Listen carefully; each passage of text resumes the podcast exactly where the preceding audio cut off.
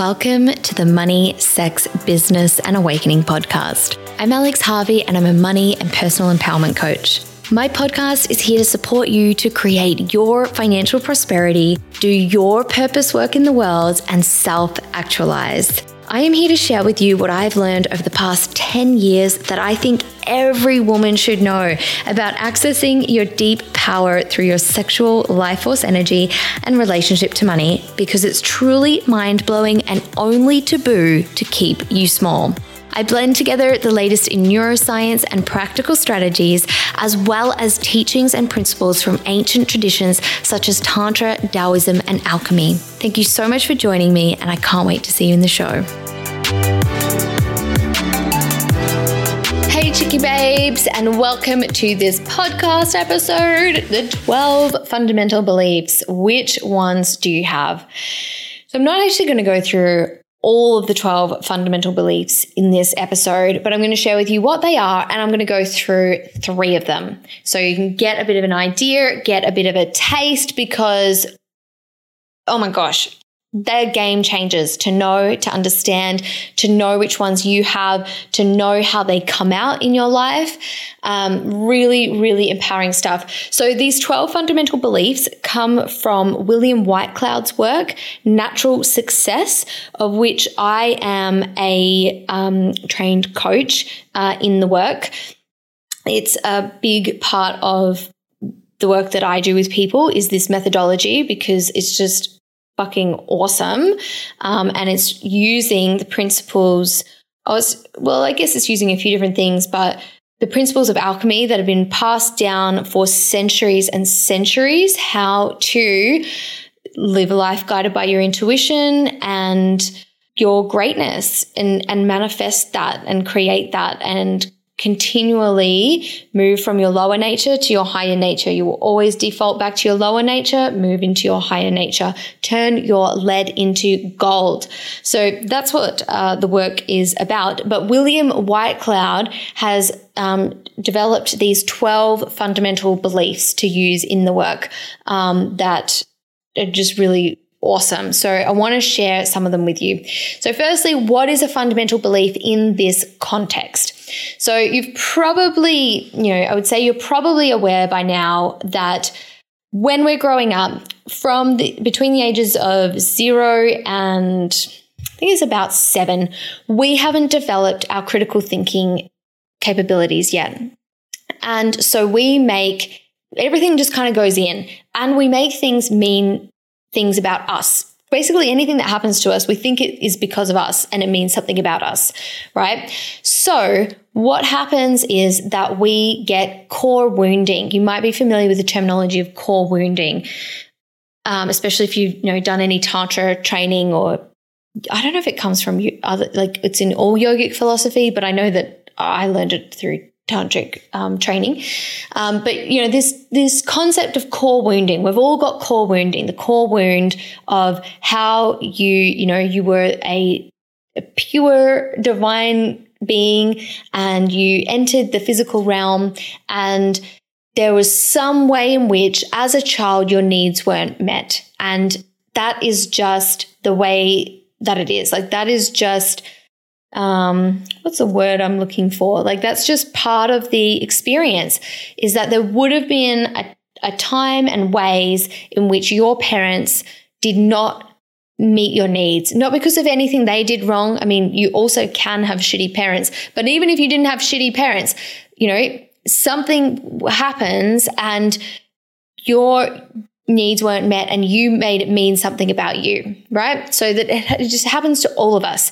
And that's what forms our fundamental beliefs is these experiences when we are young, very young, where our needs aren't met and then we just make up something that it means about us.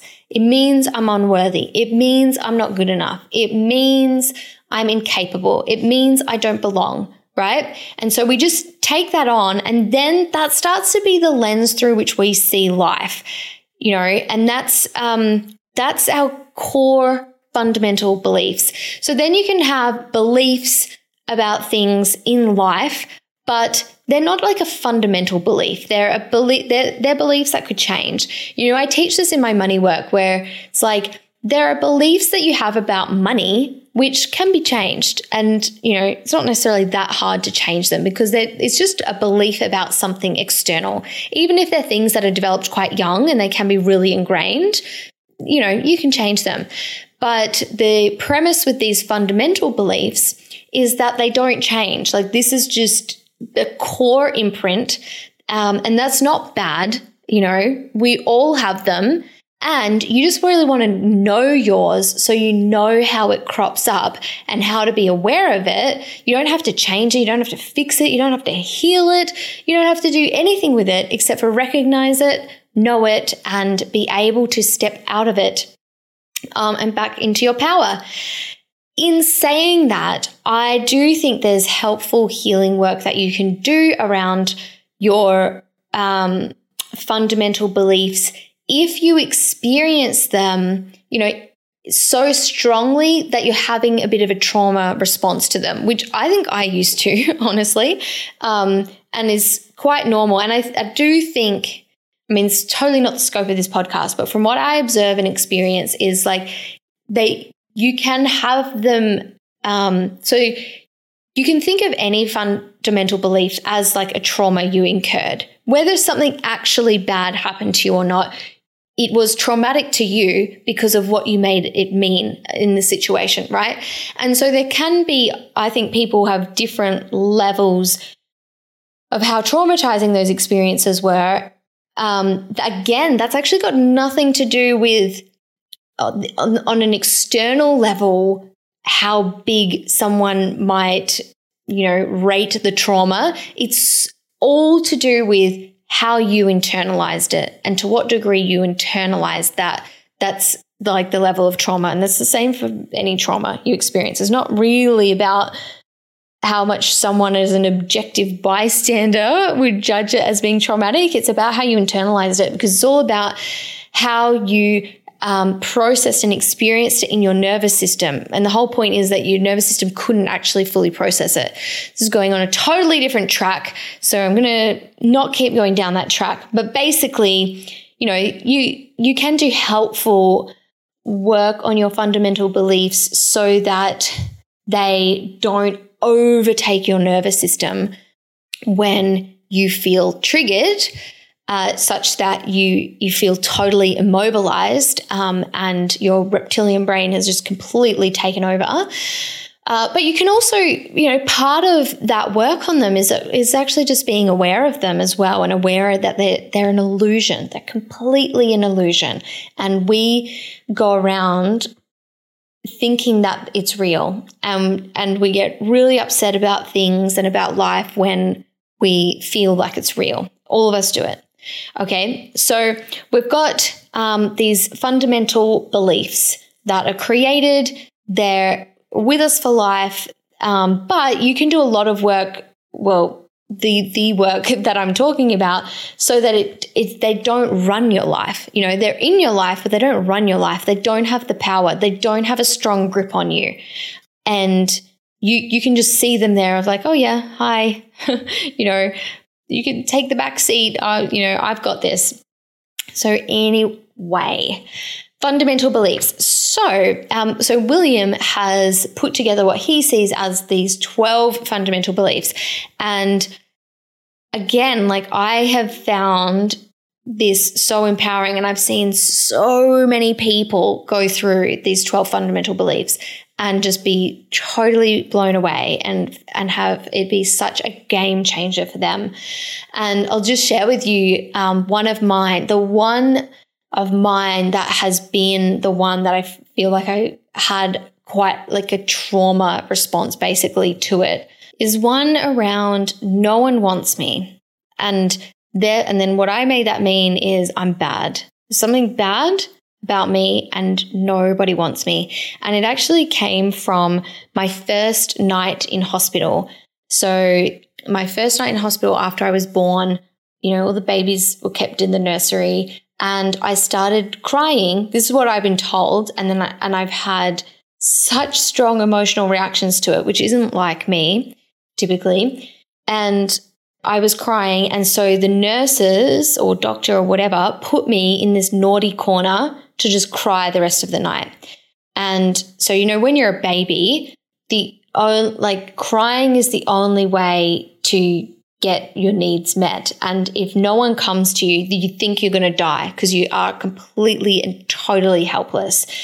So you might already know that. But if you're a baby and you're crying and no one comes, it means I'm going to die. So in my first night in hospital, that's what happened. That was my experience. And obviously, I don't remember that consciously, but I burst out crying the first time that I was told that.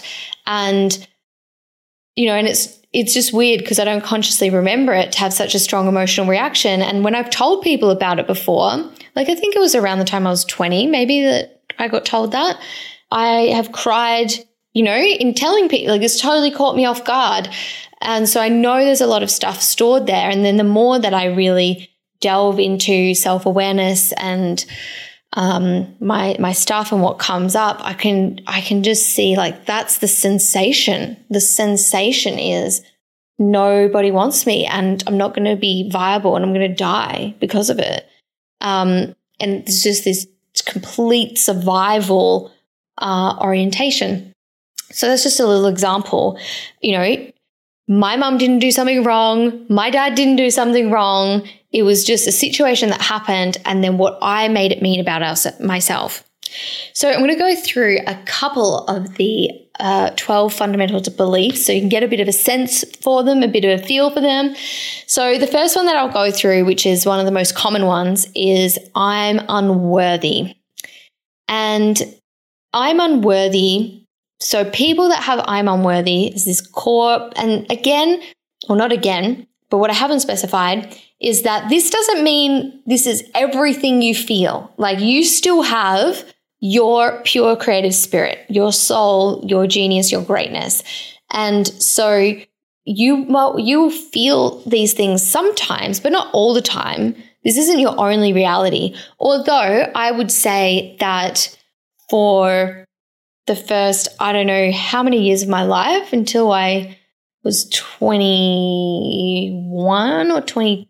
Yeah, when I uh, started to get into, um, you know, healing the past and spiritual development stuff, I would have like pretty well mostly lived in this shit. Like I, I felt terrible. I hated myself and I, you know, like I would have predominantly felt these things and not had like, oh, I just feel that sometimes because I'm also really connected to my greatness.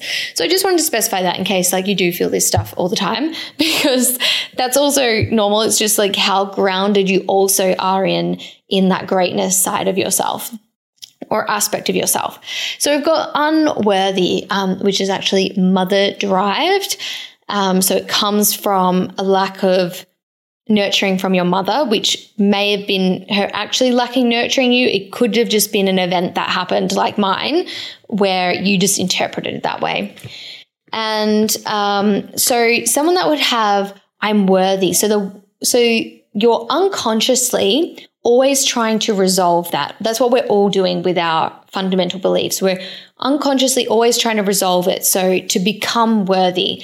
Um, or if you've got like the next one is I'm not good enough. So if you've got that, it's like your whole life is based around like becoming good enough. How can I be good enough? So with unworthy, the strategies that you will generally employ unconsciously to be like, how can I be good enough? I need to be good then. No, well, not good enough um, for unworthy, but but basically good. Because if you're unworthy, usually it's this sense of bad. So how can I be good? And it's like you know, um, being overly nice to people, overly accommodating, having no boundaries. I don't know if you ever experience those people. I do, where they're like they're so nice that you can feel it's not genuine and it's annoying, but you feel bad for not liking them because they're trying so hard, right? I'm like, I'm sure they might not, that kind of thing might not rub everyone the wrong way, but really rubs me the wrong way. Because uh, I grew up with a sister that had that. I hope she doesn't listen to this. Um, but yes, so always like trying to get approval, trying to be good. Um, just but you but you also are doing it in a way where you're unconsciously trying to manipulate people to get their approval even though like it's being really nice and being really helpful. Um, but you're actually you're actually trying to manipulate people even though you'd never think that of yourself because uh, you're just trying to be good you're just trying to be good. Setting really high standards for yourself and punishing yourself if you don't achieve them um, doing things a worthy person would do, a good person would do, being a good Christian, being a good mum, being a good community member, being a good whatever. And then also sabotaging situations that you're in. So, or leaving them before someone can find you out for being unworthy. So, there's, there's a lot more to it than that, but there's some strategies that can be employed by someone that's got the unworthiness going, which is one of the really most common ones. I definitely have some of unworthy. Then the next one I'm going to go through, which is also one of the really common ones that I also have a lot of. I've got I I really have unworthy and I'm not good enough. And so unworthy, I mean, I'm not good enough is seeking being good enough, is seeking being whole. And this one's father derived. And you can, oh my gosh, you can tell I'm not good enough people because they are trying to achieve. It's like, I need to achieve to be good enough. Like, that's what's going to um, then I'll be enough. Like people that are just so driven. But it's that kind of thing of like when you get that achievement, you're not satisfied, you're not fulfilled. It wasn't enough. I'm still not enough. Oh my God. It's because you were coming from not enough. Like it's never going to be enough. You know, I talk about this with money sometimes as well. When you're coming from that place of lack, even if you, even if you get that income that you want or you get the amount of savings you want, it won't feel like enough. It needs to be more, right? So that's what happens when you're coming from that place of lack and seeking that wholeness through an external, what you've deemed to be, oh, well, that external thing will finally give me enough. But it doesn't because it's never enough, right? And, you know, this is the very thing that can make some people actually really judge and criticize having any ambition and having any um, you know, desire to achieve and to create and to achieve big things and to grow and expand. Because a lot of times people assume that, oh, it must be this.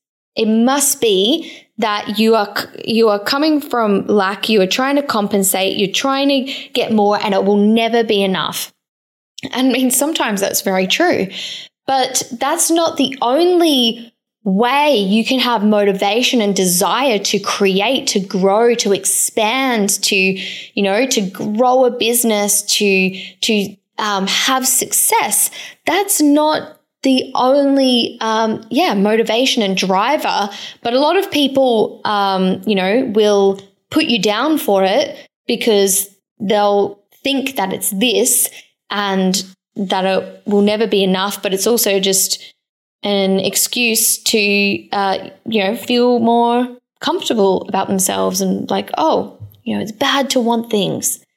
Um, when that just ain't true. But you want to have that awareness of where you're coming from with your desires and what you're creating. And what I find with this one is that I can have this, like, I can switch between this and my greatness orientation. Like, I can switch between coming from a place of not good enough or it'll complete me when I'm earning this much money or I've got this many clients, that'll complete me. And then also just the genuine heart desire of creating those same outcomes.